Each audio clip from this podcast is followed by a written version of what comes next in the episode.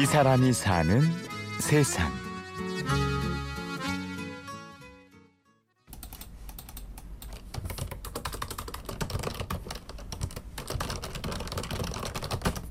아 제가 매주 금요일에 그 칼럼 연재하는 게 있는데 이제 이번 주가 5주 차예요. 그래가지고 하, 이게 연애 고민을 상담 연애 고민을 들어주는 어떤 식당을 운영하는 연애 칼럼니스트 이런 컨셉으로 제가 지금 칼럼을 쓰고 있어가지고 그거 쓰고 있어요.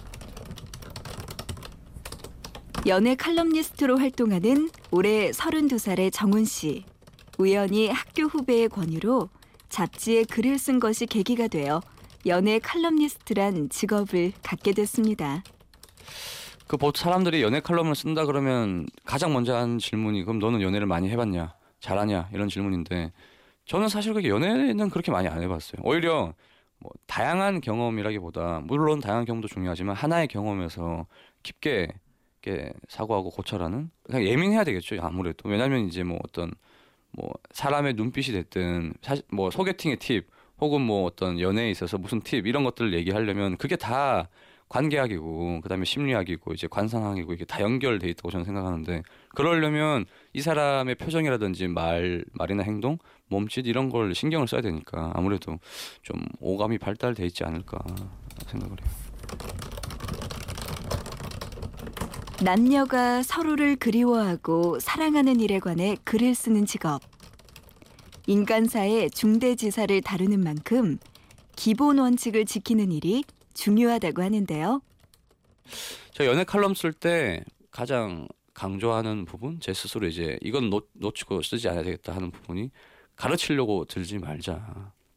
그러니까 그게 그러니까 어떻게 연애를 하려고 하는 사람들은 잘 못해요. 그러니까 직업적인 부분이 됐든 뭐 연애도 다 마찬가지인 것 같아요. 그러니까 어떻게라는 거에 관심을 가지고 명사 특강에 가고 연애 칼럼을 읽고 이러면 뭐 순간적인 깨달음은 있을지언정 저는 근본적으로 그 사람이 뭐 연애를 잘하고 취업을 잘한다고 생각을 안 해요. 그러니까 왜 저 사람은 왜 저런 인생을 살았을까? 똑같이 특강을 듣는다고 해도 저 사람은 왜 인생을 살았고 왜 저렇게 했을까라는 생각을 갖고 다른 다른 사람의 인생을 이렇게 듣고 이러다 보면 아 나한테도 그 왜라는 접점이 맞물로 떨어지면서 내가 이제 다음에 할 방향성과 행동이 보이는데 단순히 어떻게라는 거에 관심을 갖고 이제 따라하려고 하다 보면 그 남과 같이 해서는 남 이상은 될 수 없으니까. 제가 글을 쓸 때 진짜 글이 글이 잘 써지는 순간이 왜 누군가는 이렇게 딱 스위치가 켜지는 순간이 오면 잘 써진다는데 진짜 저도 그런 것 같아요.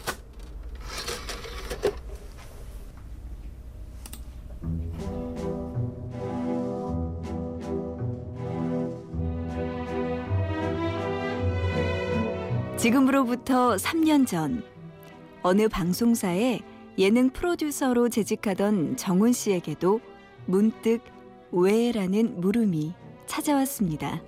그 대학 졸업하고 저는 이제 바로 뭐뭐 뭐 방송사에 이제 입사를 해서 예능 PD로 생활을 했었어요. 근데 기본적으로 프로듀서 프로듀서에 대한 고민을 했던 것 같아요. 그러니까 예전에 제가 프로듀서가 되고 싶다고 느꼈을 때는 지휘자가 되고 싶다고 생각했었어요. 어떤 악기 하나를 되게 전문적으로 연주하기보다 그 악기들의 화음을 잘 만들어내는 지휘자가 되고 싶다고 생각을 했고 프로듀서는 약간 그런 거라고 생각을 했었거든요. 근데 막상 이제 일을 해보고 하니까 사실은 저는 그렇게 사람들을 진, 진도 지휘하고 이런 거에 관심이 있다기보다 내가 어떤 소리를 내느냐에 관심이 더 많았던 것 같아요. 그래서 이제 아 그러면 내가 지금 왜 이곳에 있는 것인가란 질문 앞에서 고개를 떨어뜨릴 수밖에 없었다는 정훈 씨. 자신을 둘러싸던 옷을 하나하나 벗어던지고 결단을 실행에 옮기게 됩니다. 그렇죠. 부모님도 처음에는 걱정을 했죠. 아무래도 반대라기보다 부모님은 다행히 이제 제가 가고자 하는 길을 믿어주시는 편이었고 그래서 진짜 작가가 된다고 했을 때 어떤 편, 손으로 직접 손으로 편지라든지 이렇게 노트북 같은 것도 사주셔가지고 이제 응원을 해주셨는데 그럼에도 불구하고 아무래도 이제 제가 첫 책을 내기 전에 그리고 칼럼 연재를 하기 전에 뭐 그리고 이렇게 드라마 서브 작가를 하기 전에 당연히 좀 불안해 하셨죠. 저는 안 불안하다고 치지만 주위 사람들은 이제 저를 보면 친구들도 마찬가지고 왜 다시 그렇게 불안해졌냐 불안한 상태로 갔냐 그럼 제가 맨날 야 불안을 즐겨야지 이렇게 얘기를 하지만 그리고 이게 제가 좀 스스로 다지려고 아버지랑 어머니가 써주신 편지를 방에 붙여놨어요 나이 서른 생일을 맞이해서 그 퇴사하던 연도예요. 그때 이제 작가로서의 새 길을 걷는 걸 이제 축하하면서 써주신 글인데 어, 여기 보면 이제 사랑하는 어? 우리 장남 정훈이에게 어, 아버지는 요즘 지나가는 시간을 붙들어 놓고 싶을 심정 하루에도 몇 번 생기나 어쩔 수 없는 회한에 아쉬움만 더한다. 지나간 시간 좀 더 열심히 살았으면 하는 생각들이 많다.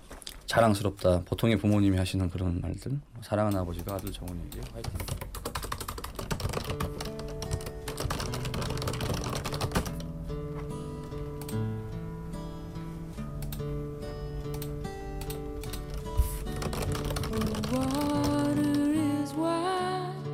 사실은 조직에 있고 이럴 때는 그 진짜 얼마 안 되는 크기의 그 명함에 이 사로잡혀가지고 그 안에서 이제 살아간다고 생각을 하는데 그래도 그걸 버리니까 정말로 뭐 어떻게 말하면 막막한 거잖아요.